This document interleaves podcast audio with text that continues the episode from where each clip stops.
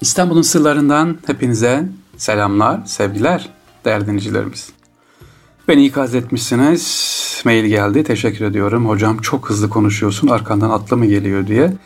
Eyvallah teşekkür ederim. Yalnız sizden ricam var. Ne olur şu hocam lafını e, bırakalım. Yani hocalık yaptığım falan yok. Fahri abi derseniz, İstanbul'u seven muhibbanı derseniz sevinirim. Fahri abi deyin. Fahri deyin. E, ama Hoca demeyin, hocalık yaptığım yok. Sadece işte bildiğimizi aktarmaya çalışıyoruz. Evet, yavaş konuşacağım inşallah. Yine hızlı konuştum herhalde. Zaman zaman Mehmet Akman abi de uyarıyor. Abi atlı gibi gidiyorsun, yetişemiyorum diyor kayıtta. Sevgili dinleyiciler, evet tebessümle başladık. Yüzünüz gülsün inşallah. Rabbim nice güzel, huzurlu yıllara, günlere beraber eriştirsin. Dinleyenler ve dinleyecek olanlar. Sevgili dinleyiciler, bugün sizlere Tophaneyi Amire'yi anlatmak istiyorum. Ya da kısaca bildiğimiz Tophane'yi. Tophane, Karaköy'den gidiyoruz böyle Beşiktaş'a değil mi? Geçtik.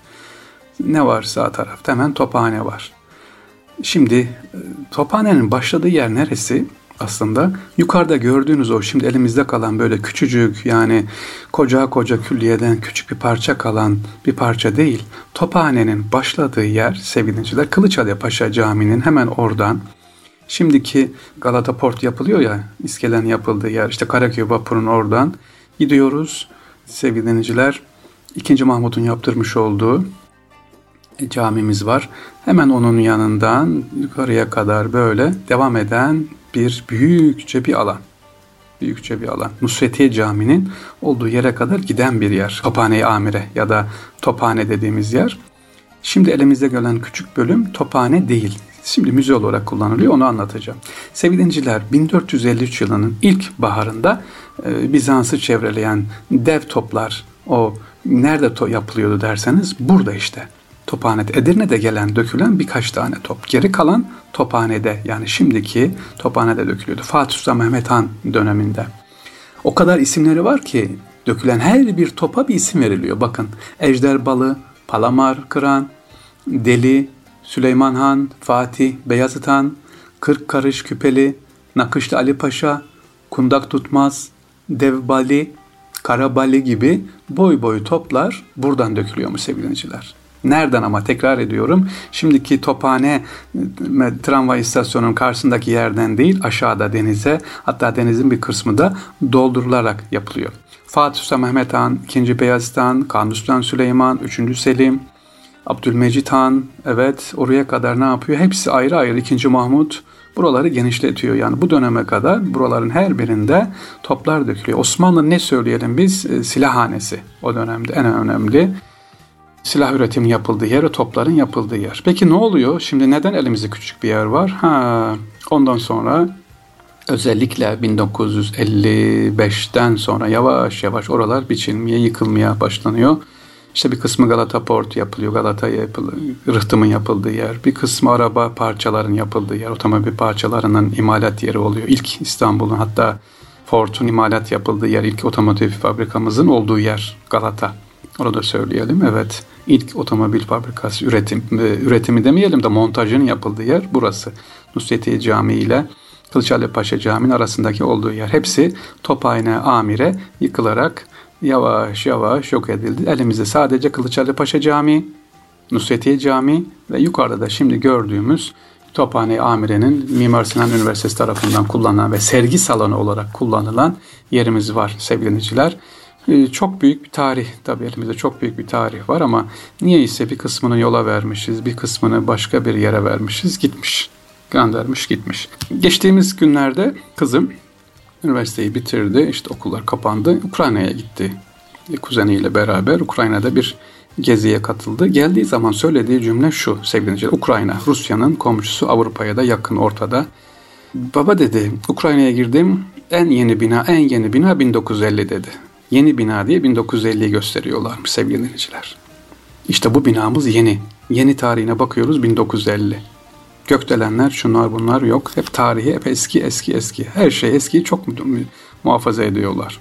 Evet biraz geri yapılar yollar falan ama tarihe çok sahip çıkıyorlar. Biz ne yaptık sevgiliciler? Tarihimize maalesef aman e, yıkılsın aman şu olsun diye 500'den fazla cami yıkıldı, eserler yıkıldı gitti. Peki bunu anlatıyoruz şimdi. Niye anlatıyoruz? Vah vah vah tüh tüh tüh. Niye öyle yaptık demeyelim. Geleceğimize sahip çıkalım diye anlatıyorum. Yoksa tophane amireyi bil, biliyoruz. Topların döküldüğü yer tamam. İyi güzel hadi bitti. Hayır sevgiliciler. Bu büyük bir eserdi. Bu büyük bir bize mirastı ama biz gerekli dikkati almadan ya da ne bileyim güzel bir kalıcı eser bırakmadan yıktık yıktık gittik. Şimdiden sonra yapmayalım inşallah. Sahip çıkarsak olur. Yapmayız. Tophane Amire binamız evet böyle. Hemen onun yanında Kılıç Ali Paşa camimiz var sevgilinciler. Tophane Amire'nin yanında. Kılıç Ali Paşa caminin özelliği nedir?